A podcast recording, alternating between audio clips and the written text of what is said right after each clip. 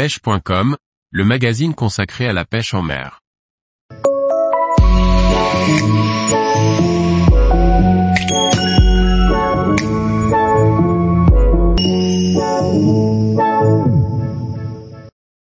Zander Pro 2, épisode 2. Le Zander Pro peut se gagner du bord. Par Thierry Sandrier. Bien débuter la compétition est souvent important quant à son issue. Au-delà du fait de rentrer des points et de bien se placer, c'est surtout la confiance et la dynamique mise en place qui sont importantes. Faisons le point de cette première journée avec Tony. Exactement. On savait que les grosses écuries allaient pêcher de nuit et bien pêcher. On retrouve Ney en grande forme. Abou Garcia aussi. On ne rentre pas dans les points cette année sur le nombre, parce que Abou a vraiment bien pêché et fait une belle quantité.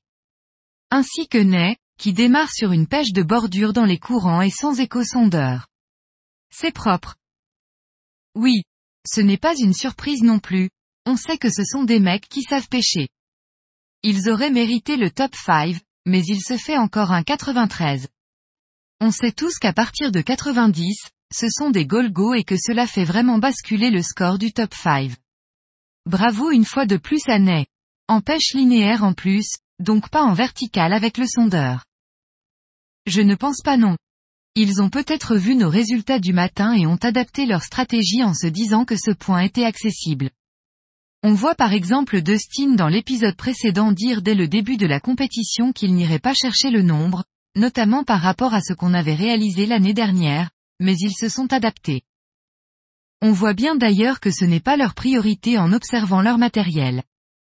Ils utilisent des cannes puissantes et des leurres de 20 cm. Ils sont vraiment taxés gros poissons. Oui, on le savait compte tenu de nos pré-fishing. Les conditions ne nous permettaient pas de rentrer 30 poissons et on le savait bien. Malgré tout sur ce lac, c'est complètement faisable. Mais bon les conditions n'étaient pas avec nous. Et puis peut-être aussi qu'on n'a pas réussi à les pêcher correctement. Il ne faut pas se leurrer et aussi se remettre en question, peut-être que d'autres équipes auraient réussi à faire 30 poissons sur cette journée. Mais bon, on ne savait pas non plus ce qui allait être pris par les autres, on finit quand même avec 10 poissons, ce qui n'est pas top, mais ce n'est pas minable non plus. Au final, avec Stéphane, vu les conditions, on était tout de même assez content de notre pêche de ce premier jour. On a trois poissons de 70 seulement dans notre top 5 et c'est vrai que c'est court par rapport à ce qu'ils font aux Pays-Bas ou en Finlande.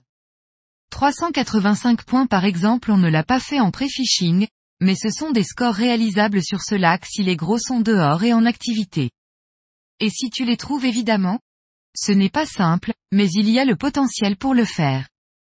Pas tous les jours, mais c'est possible. Il faut les trouver. Nous nous avons bien trouvé cette population de cendres de 70 cm et on a voulu assurer le coup en essayant de rentrer le point du nombre, mais on sait qu'un top 5 avec 70 cm de moyenne, même si c'est insuffisant, c'est pas dégueulasse quand même. Mais c'est court par rapport à ce qui peut se faire dans les autres pays. Je pense que le Zander Pro, il peut se gagner du bord surtout. De jour oui, tout est faisable, mais il faut que les conditions optimales soient réunies et frapper fort du bord. Tu dis que ça s'accélère la nuit, mais il ne faut pas rêver, pêcher de nuit comme ils font ce n'est pas facile. Ce sont des grandes étendues, quand le vent se lève, que les vagues commencent à rentrer et que les péniches circulent, je pense que les trois quarts des pêcheurs lambda ne feraient pas les malins et ne seraient pas à l'aise avec des repères complètement perdus. Pour moi ce n'est pas facile de pêcher comme ils le font, il faut de l'expérience. Nous en Espagne ou en France, on n'est pas habitué à ce type de pêche car c'est interdit c'est très compliqué d'aller les chercher sur ces pêches-là. J'ai souvent entendu parler de personnes qui ont tenté l'expérience, ils étaient forcément accompagnés pour les guider, car ce n'est pas simple.